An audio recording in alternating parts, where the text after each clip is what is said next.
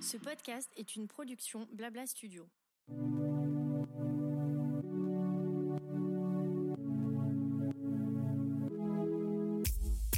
Bonjour et bienvenue dans Qu'est-ce qui vous amène, le podcast proposé par Advesia, le centre hospitalier vétérinaire situé en banlieue parisienne à côté de Versailles. Chaque mois, je vous propose de nous retrouver pour une conversation avec un vétérinaire, un auxiliaire spécialisé vétérinaire ou un client d'Advesia, ainsi qu'une pastille santé dans laquelle on vous donnera des conseils pour prendre soin de vos animaux de compagnie.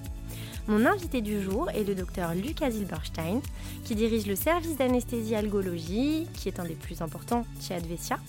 Il est diplômé de l'Université de médecine vétérinaire de Naples en Italie, diplômé du Collège européen d'anesthésie et analgésie, il a un doctorat en anesthésie vétérinaire, il est ancien enseignant-chercheur à l'École nationale vétérinaire d'Alfort et chef du service anesthésie des urgences. Il est également l'auteur de nombreuses publications et ouvrages scientifiques. Il a même cofondé Cap Douleur, qui est le premier réseau consacré à la prise en charge de la douleur des animaux de compagnie, dont on parlera un petit peu plus longuement au cours de cet épisode. Et il a également permis la réalisation de l'implantation d'un cœur artificiel implanté chez l'homme. Rien que ça. Bonjour Lucas. Bonjour, bonjour à tous. Je suis ravie de t'accueillir ici. Je vais te poser ma traditionnelle première question. Qu'est-ce qui t'a amené à devenir vétérinaire? Je dirais en un seul mot la curiosité.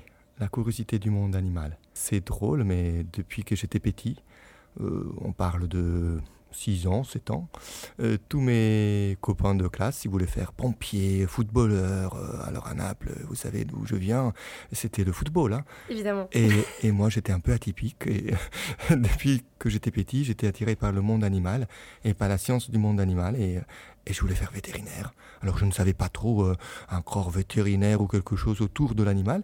Mais voilà, c'est vraiment la curiosité envers le monde animal qui m'a poussé à après approfondir mes études dans le milieu médical. T'as grandi avec des animaux peut-être? Oui, alors pas dès, pas dès le début, mais. Parents ont été très patients. Si, surtout, je le dois beaucoup à ma mère qui m'aidait par rapport à mon père parce que j'avais transformé la maison en zoo. Ah oui, Et donc, euh, au fur et à mesure, voilà, euh, bon, euh, ça a été avec des petits animaux comme, je dirais des petits cochons d'Inde, voilà. Des, T'as commencé des- par les je- nacs. Oui, j'ai commencé par, D'accord. les, par ce qu'on appelle aujourd'hui les nacs. Oui, bien sûr. Ah, à, à- à mon époque, c'était des, des samples hamsters, voilà, des comme ça. Et, et après, j'ai obtenu à l'âge de 16 ans un petit chien. Et euh, au fur et à mesure, j'ai augmenté la population animale euh, dans notre appartement. Et euh, le deal était toujours euh, là, c'est-à-dire on prend un animal, mais tu t'en occuperas. D'accord. Ah oui, t'as été donc, euh, responsabilisé à- euh, À tôt. toujours, mes parents, ils m'ont toujours euh, dit, d'accord, mais tu t'en occuperas. Ça veut dire que, en gros, les vacances, eh ben, c'est avant tout l'animal. Et après, tu verras, tu veux aller jouer, mais avant, c'est les animaux. Et donc, j'ai été responsabilisé immédiatement aux soins, on va dire, de, de, de mes animaux. Naturellement, s'il y avait des problèmes vétérinaires, ils étaient là derrière, mes parents.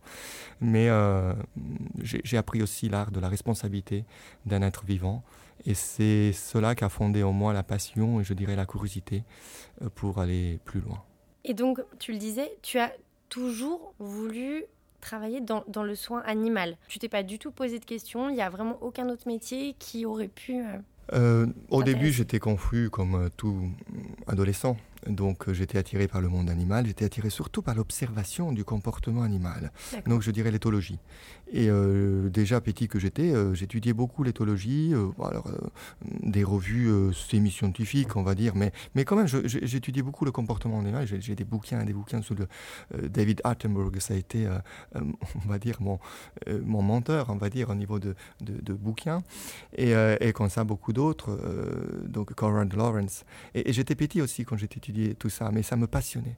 Et après, au fil du temps, euh, j'ai compris que ma passion était vraiment l'aspect médical et pas seulement euh, l'aspect du comportement animal, mais je l'ai compris euh, vers les 16-17 ans. Honnêtement, je, mon histoire est un peu, un peu. je- il y a de la chance. Il y a de la chance parce que dès que j'étais petit, j'ai compris que c'était le monde animal qui me plaisait.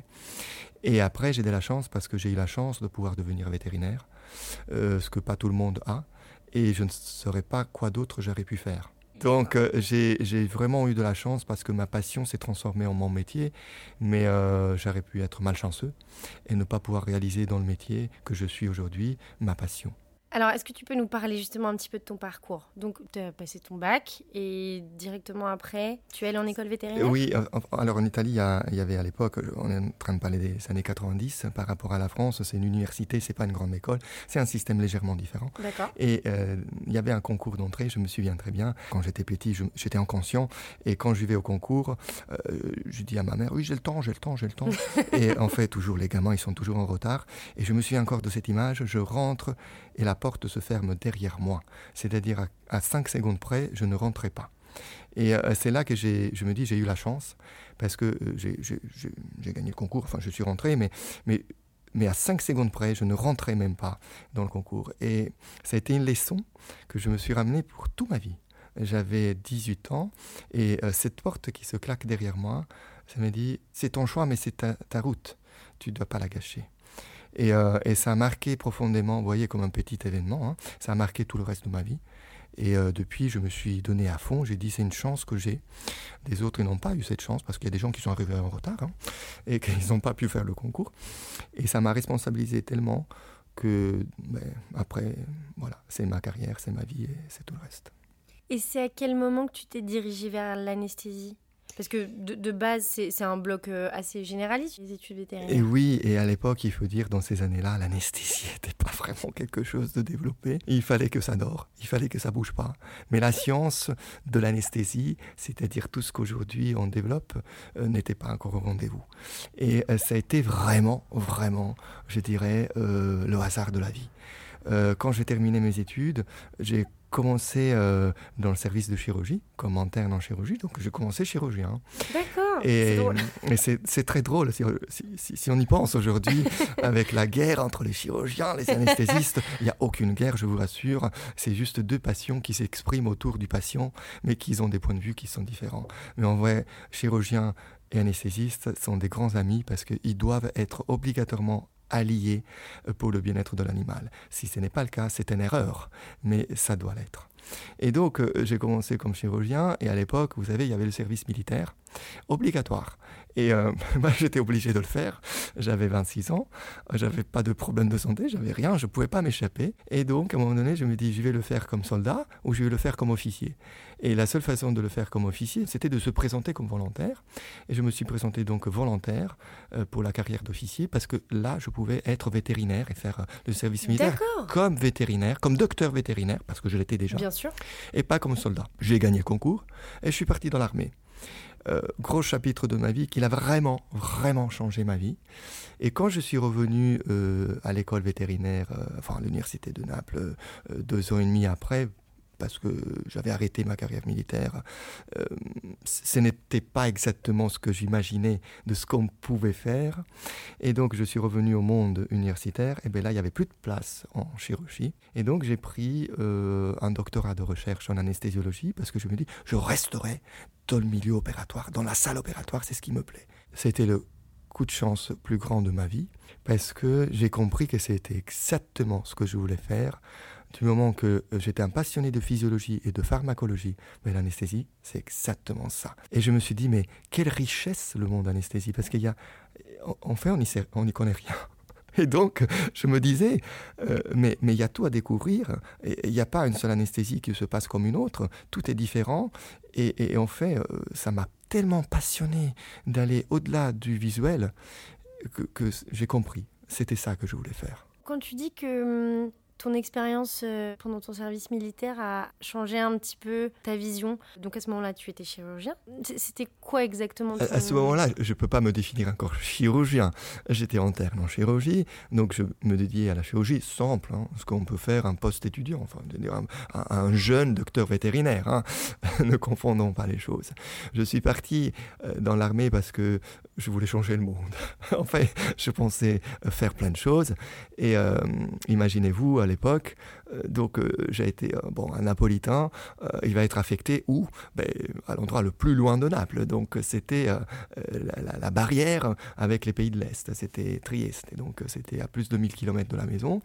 Donc je suis balancé, on va dire, de, du lieu de confort que j'avais vécu avec mes parents, avec ma famille à l'université, dans une caserme, dans le froid à l'Est d'Italie, face à, à des soldats que je devais diriger et à des, équidés hein, que je devais soigner. Un jeune vétérinaire et qu'il avait étudié les, les, équidés uniquement uniquement sur le bouquin. Donc ah voilà, c'était, c'était un gros challenge. Donc le premier cheval en colique en hiver à moins 20 degrés, euh, ça a été quelque chose. Et là, en tout cas, ça s'est renforcé au moins cette passion, le fait de ne jamais se laisser vaincre ou abattre. Et euh, j'ai survécu, je me suis passionné, ça m'a appris énormément parce que j'ai appris la responsabilité et aussi la capacité de diriger des compagnons de, parcours parce que c'est vrai que tu es le plus haut gradé, mais en fait un être humain. Comme tes soldats sont des êtres humains, on est tous pareils. Et en fait, c'est pas l'ordre qui fait la différence, c'est le respect et la capacité d'être avec eux dans les moments difficiles. je l'ai appris sur le, sur le champ. La première colique de cheval, euh, c'est moi qui ai rentré dans le box quand tout le monde avait peur. Mais moi, j'avais peur. mais, parce qu'un cheval de 500 kilos qui est en colique devant toi, ça fait peur. Mais à ce moment-là, euh, c'est là que j'ai compris dans le regard de mes soldats que j'avais gagné leur confiance. D'un jour à l'autre, tout a changé et c'est devenu une équipe. Et, c'est la différence que je fais entre un groupe de travail et une équipe. Et en fait, c'est magnifique parce que pour travailler ensemble, il faut en être le leader, pas le chef. Et c'est une grande différence. C'est beau, merci pour cette leçon. Et alors, la frise chronologique est un petit peu euh, déliée. Donc on revient après ton service militaire. Tu te rends compte, comme tu disais, que c'était l'anesthésie vraiment qui te passionnait. Qu'est-ce que tu fais à ce moment-là? Tu travailles... Euh, ah non, tu as fait ton doctorat oui, alors euh, mon histoire est très compliquée, c'est un roman. En fait, quand je suis revenu à Naples, j'ai pris ce poste sur le doctorat de recherche, euh, qui n'a été pas facile à gagner parce qu'à l'époque, il y avait plein d'autres concurrents, plein d'autres collègues, euh, bien sûr, donc il a failli se battre. Et j'ai pris un poste de doctorant de recherche sans bourse, c'est-à-dire que j'étais pas, j'avais pas de bourse d'études, mais j'avais gagné bien ma vie pendant le service militaire, donc j'ai pu financer, on va dire, mes, mes, études de troisième cycle, mais je ne voulais pas rester à Naples. Naples, c'est une ville merveilleuse, mais je voulais voir autre chose. Et euh, mon projet, c'était prendre le doctorat de recherche pour partir à l'étranger, le terminer dans un pays de la communauté européenne. Mais à l'époque, on ne parlait pas européen. À l'époque, on restait chez soi, à la maison. Donc j'avais fait demande à la communauté européenne pour voir si mon doctorat de recherche pouvait être continué à l'étranger. Et il m'avait répondu oui. Mais à l'époque, personne en Italie le savait. Donc j'en fais demande, je trouve une université étrangère qui puisse me loger ou loger mes études. Et, Paris a apparu. D'accord, ah, Et, c'est à ce moment-là. Mais je voulais pas rester en France. Je voulais vraiment voyager, voyager, voyager. Et après, c'est comme ça que je suis arrivé en France, parce que Paris m'a ouvert ses portes euh, en disant Vous pouvez continuer votre recherche, on va loger votre recherche. Après, j'ai compris qu'il n'y avait rien derrière. Mais j'ai pu quand même aller à l'étranger et développer euh, mon doctorat de recherche à l'étranger. Et en la suite, je voulais partir à l'étranger, encore plus étranger que ça.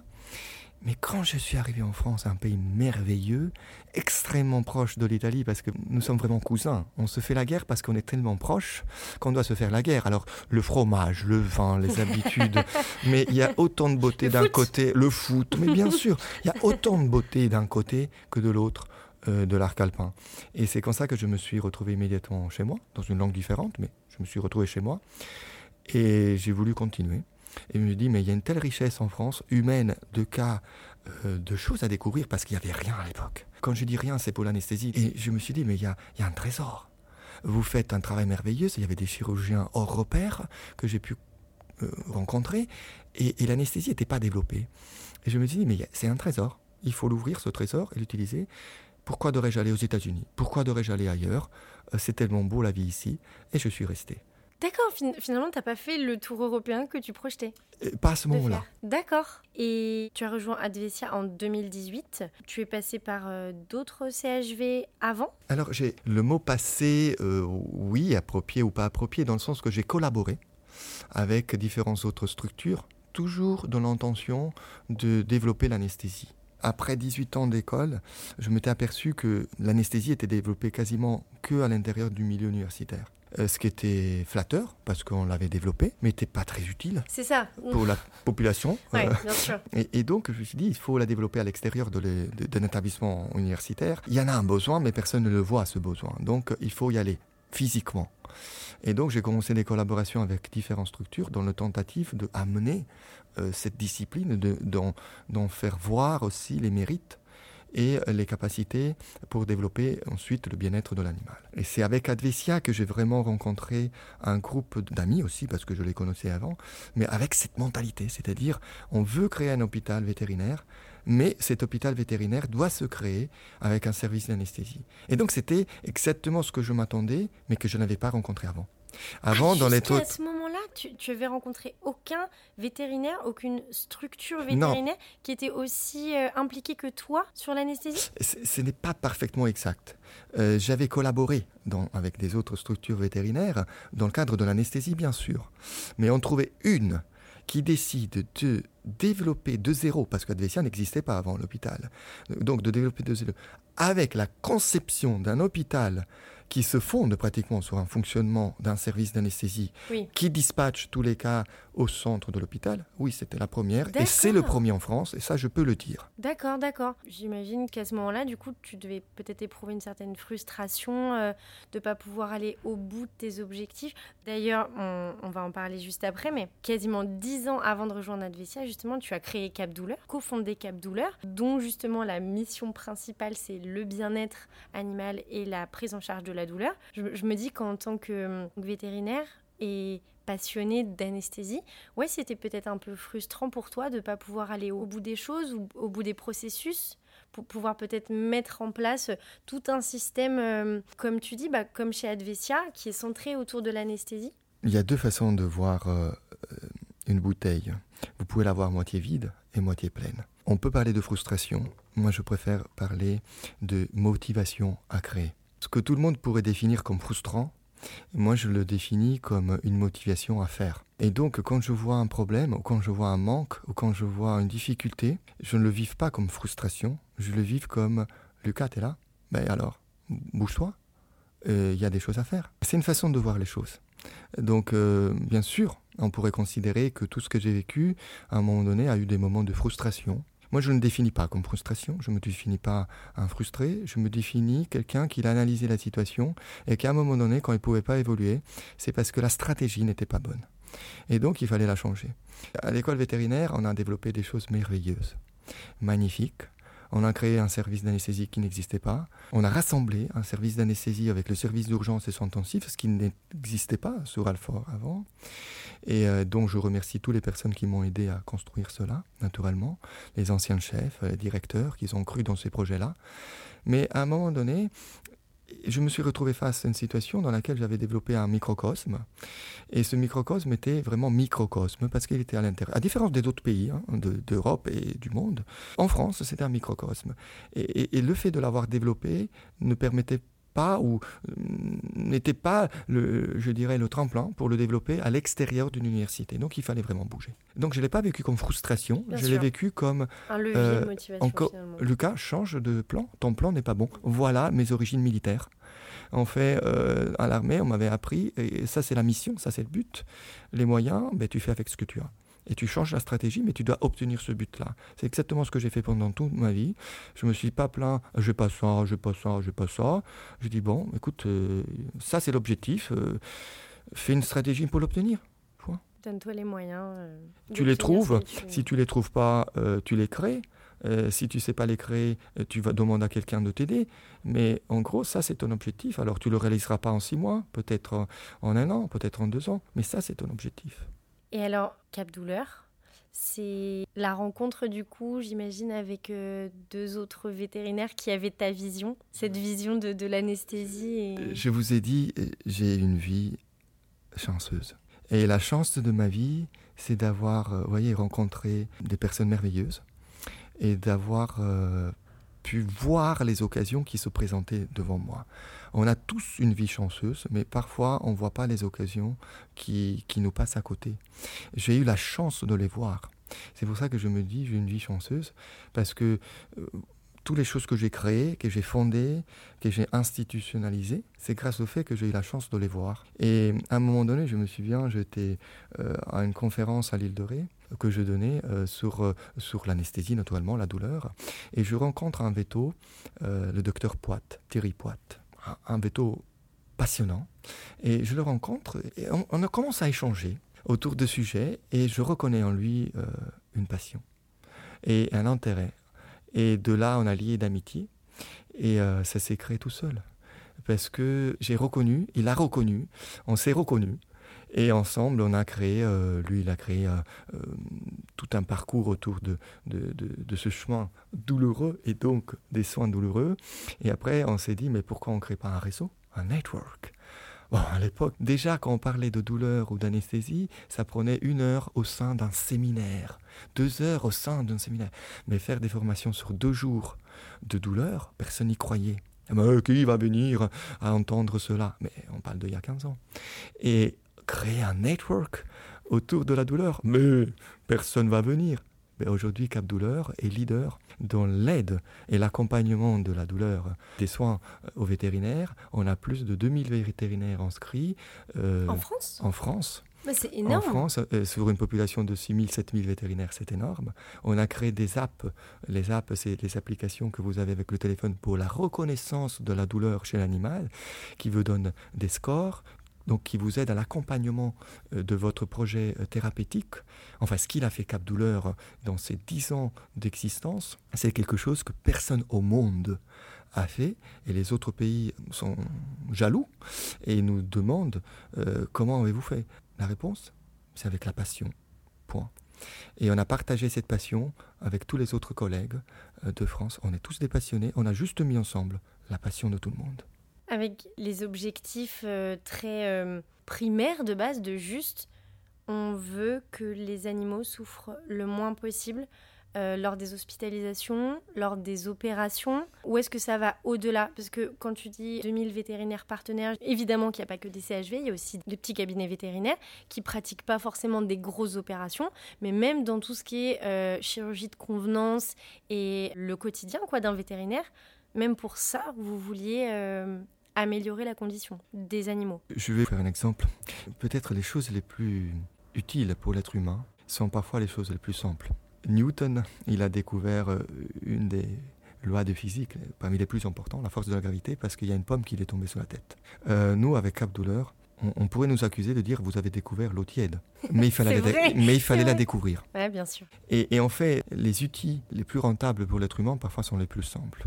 En fait, la douleur est évidente à tout le monde. Mais jusqu'aux années 2000, ou à peu près cette époque-là, les enfants ne souffraient pas. C'est ironique. C'est à dire que la science vraiment de l'analgésie, ou l'intérêt euh, spécifique envers certains secteurs, on l'a découvert euh, tardivement. Bien sûr, on a toujours souffert hein, depuis qu'on est né. Et on est vivant grâce à la souffrance, parce que la souffrance nous protège aussi de certaines lésions.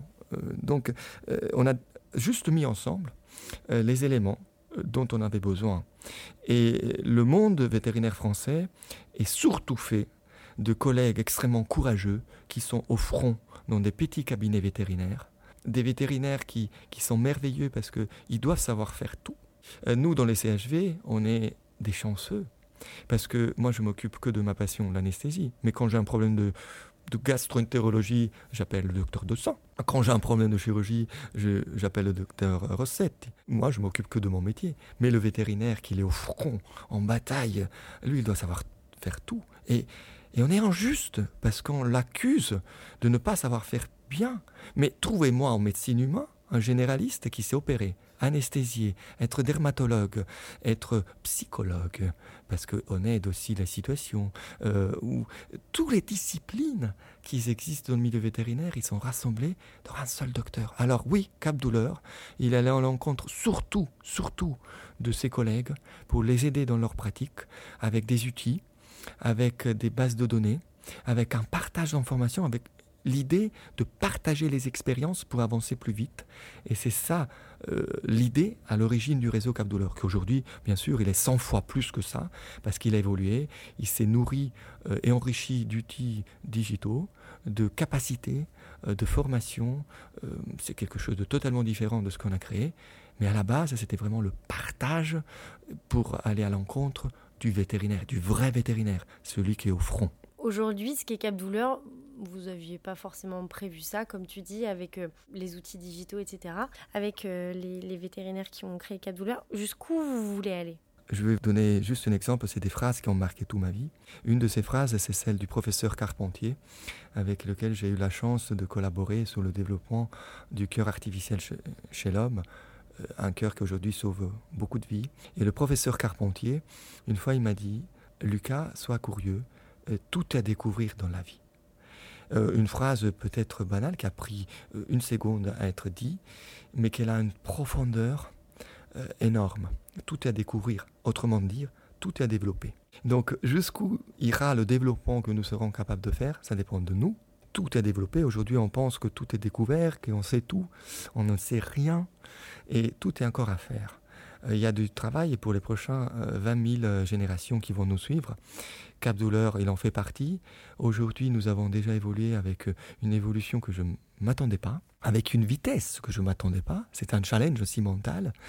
Et l'avenir est sûrement celui de, je serais dire, de, de mettre à, notre avantage les avantages de l'informatique, de l'intelligence artificielle, de les capacités informatiques pour aider ce travail autour de l'animal. Donc euh, oui, je pense qu'il y a beaucoup de choses à travailler. Aujourd'hui, par exemple, nous sommes sur euh, la reconnaissance faciale de l'animal douloureux. Ça ne suffira pas tout seul parce que l'être humain est indispensable pour le jugement et est indispensable pour l'accompagnement. Euh, mais les ordinateurs, avec leur puissance de calcul, peuvent nous aider dans des raisonnements ou dans des pistes de raisonnement qui peuvent être à l'avantage. Et oui, certainement, il y a un univers encore à développer et probablement cet univers euh, sera un mixte entre découverte scientifique et capacité d'analyse des découvertes scientifiques. Oui, bien sûr, c'est corrélé. Et aujourd'hui, de toute façon, vous avez la confiance des vétérinaires, vous avez la confiance même des ASV, par exemple. Donc ce ne sera pas le prochain épisode, puisque là, ce sera une pastille euh, que tu vas consacrer justement à la reconnaissance de la douleur chez les propriétaires d'animaux. Mais la suivante, ce sera un épisode long dans lequel je recevrai trois ASV d'Advesia, qui sont un petit peu euh, les, les ambassadrices aujourd'hui de la prise en charge de la douleur au sein d'Advesia. Et, ce que je disais, c'est que même si, comme tu dis, on est très en retard euh, au, niveau scientifique, de, la reconnaissance euh, des, êtres sensibles et du coup de, la souffrance qu'ils peuvent avoir, etc., vraiment, les professionnels sont en demande et ils vous font confiance, quoi. Oui. Les premiers professionnels qui ont fait confiance, c'était euh, ceux d'Advesia, dans le sens que Cap Douleur est venu à écouter ce besoin d'aide. Mais les premières personnes qui sont vraiment en ligne pour soigner la douleur, c'est les gens qui sont face à l'animal douloureux. Et euh, je n'arrêterai pas d'insister, les premiers acteurs de ce bien-être euh, potentiel de l'animal, c'est les SV, les, assistants des vétérinaires, parce que c'est eux qui s'occupent des animaux, dans la plus grande partie. Et le vétérinaire, grâce à ce travail énorme, peut euh, donner des, des, avis, peut établir des stratégies thérapeutiques adaptées, parce qu'il y a quelqu'un devant l'animal. Et avec Abdouleur, nous avons vraiment euh, pensé à ça pour créer des outils d'évaluation de la douleur faciles et compréhensibles par tout le monde pour qu'on puisse avoir ce, discours cohérent avec le support vétérinaire. Et à Dadvesia, j'ai eu la chance de pouvoir euh, voir des, personnes qui ont cru dans ce projet, euh, les associés, les autres vétérinaires, avec des ASV qui se sont passionnés, que j'ai pu rassembler dans un groupe de travail et qui naturellement, avec lesquels nous avons évolué sur ces outils et qui aujourd'hui sont les actrices euh, en première ligne pour signaler euh, quand il y a besoin d'adapter les stratégies.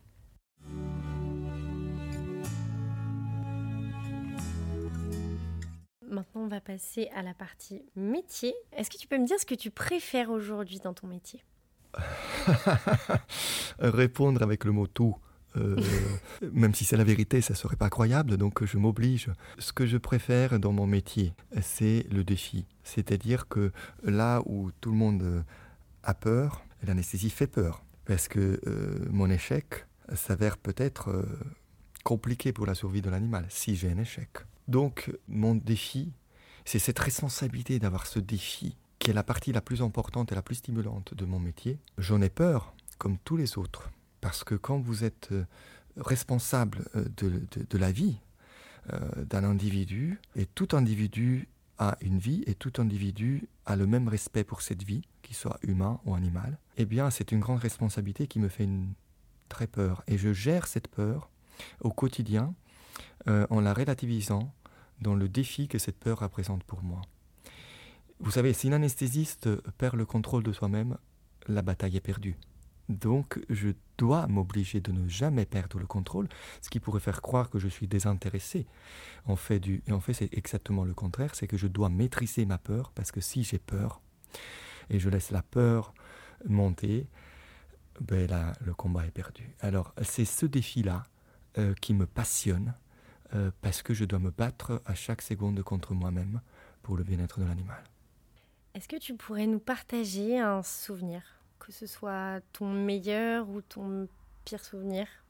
C'est un beau souvenir, mais j'ai perdu, euh, je pense, deux ou trois coronaires, parce que euh, ça a été sur l'implantation d'un pacemaker sur un petit Jack Russell. Et sur euh, ce petit Jack Russell, bon, il avait une maladie hein, cardiaque et il fallait implanter un pacemaker. Et au moment de l'implantation du pacemaker, son cœur s'arrête. Son cœur s'arrête, euh, ça se joue dans, en quelques fractions de secondes. On avait tout préparé, hein, mais son cœur s'arrête. Et je vois euh, la panique dans le regard de tout le monde. On était une, quinzaine dans la salle, ça, s'est passé à Dadvesia. Et je vois la panique parce que qu'est-ce qu'on fait vers toi. Tout le monde se retourne vers toi et je ressens la panique, la responsabilité, le drame qui est en train de se produire et l'obligation de réfléchir à une vitesse de la lumière en quelques fractions de secondes, prendre les bonnes décisions. Et j'entends plein de personnes paniquer, qui commencent pas à crier, mais qui commencent à parler dans tous les sens, avec des voix angoissées autour de moi. Et je regarde le thorax de ce pauvre chien ouvert avec le cœur arrêté. Et c'est un moment extrêmement fort, extrêmement important. Et euh, je dis avec une voix très grave, euh, on fait ça, on fait ça, il va repartir, ne vous inquiétez pas. Je fais mes gestes, j'injecte ce que j'avais injecté, je dis au chirurgien ce qu'il avait à faire, je prends les palettes de défibrillation, et euh, en aucun moment je suis dans le doute, et tout le monde est paniqué, et le cœur redémarre. Le cœur redémarre et l'animal euh, reprend euh, sa fonction biologique, ses fonctions vitales. On termine l'intervention et il se réveille, il vous regarde et dans ce regard, on voit la vie et sa queue bouge comme un chien heureux et content. Lui, il bougeait pas trop encore, mais il a bougé les heures qui suivent. Mais il vous regarde et il bouge la queue et mm, c'est des moments à jamais. Tu vois la gratitude? Ouais, j'en ai, ai, eu presque les larmes aux yeux parce, que, parce que vous voyez la gratitude sincère d'un animal qui n'a rien compris. Qu'est-ce qui s'est passé? Mais il vous regarde et il vous regarde avec euh, gratification. C'est une gratitude gratuite. Oui, ah oui sans filtre. Et, sans filtre. Et, euh, et, toi, tu sais ce qui s'est passé autour de toi. Toi, tu sais euh, que tu as frôlé le, le moment de non-retour. Tu étais dans le moment de non-retour. Et, l'animal, il n'en sait rien, mais il te regarde, il remue la queue. Et il n'y a rien de plus beau dans la vie. Merci. Est-ce que tu aurais pour finir une anecdote à nous partager, un cas incroyable que tu as rencontré tout au long de ta carrière, qui t'a le plus marqué? J'en ai rencontré plein, plein, de cas incroyables sur des animaux euh, domestiques, sur des animaux exotiques.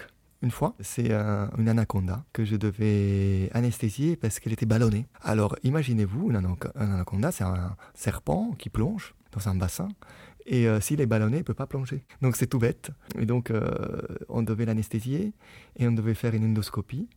Et je me souviens, la chose la plus drôle de cette anesthésie, c'était de, trouver comment euh, faire une endoscopie sur un anaconda qui fait 5 mètres. Et donc, c'était drôle parce qu'on a dû faire, comme, on dit, comme un serpent, hein, des allers-retours sur une table de chire, parce qu'elle tenait pas bien sûr. ah oui, du coup, c'est un serpentin. Un euh, serpentin, c'est pour ça qu'on dit un serpentin. Ah C'était vraiment ça. Et qu'on a dû faire en, plusieurs morceaux l'endoscopie parce qu'on fait euh, un endoscope de 5 mètres, euh, on l'a pas. Ça n'existe pas. Et on fait, bon, voilà, c'est un événement qui m'a fait, fait, mourir de rire parce qu'on était face au challenge d'un animal qui n'arrivait pas à, vivre techniquement. On ne savait pas comment faire. On s'en est sorti en faisant ce serpentin. Mais, mais c'était quand même assez drôle de se dire qu'est-ce qu'on fait, comment on fait. Parce que c'était la première fois que tu avais un serpent aussi long? Aussi long, aussi gros, il faisait 120 kilos. Et euh, oui, parce que c'est 5 mètres quand même. L'anaconda, c'est un serpent qui peut, quand il s'entortille autour d'un, par exemple d'un taureau, il peut lui casser le dos en 3 secondes. Et donc, c'était toute une technique pour le, pour le attraper, pour le manipuler, pour le anesthésier dans les bons muscles. Et après, tout ça, donc, euh, moi, anesthésiste, je, je pensais à ce côté-là. Et je ne pensais pas, mais comment on va faire? Il fait 5 mètres. et il a fallu s'inventer des solutions.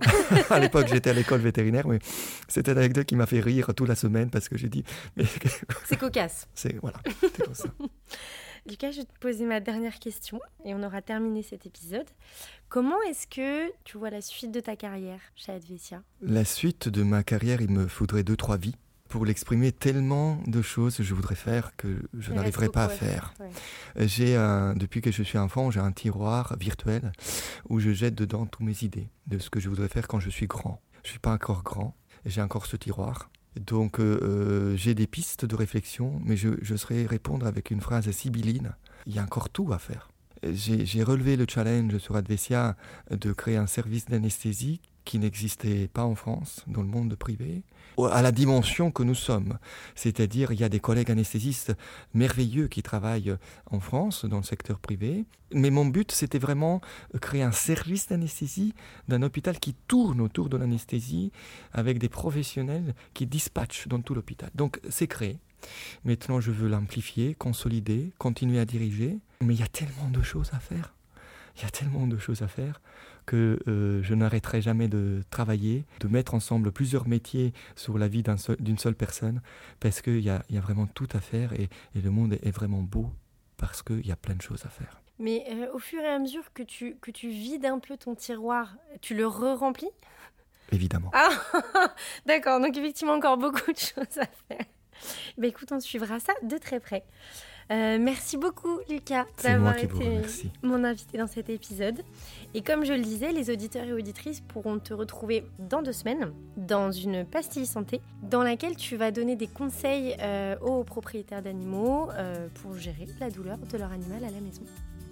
Merci pour votre écoute. J'espère que cet épisode vous a plu. N'hésitez pas à le partager autour de vous et à vous abonner pour ne pas manquer le prochain.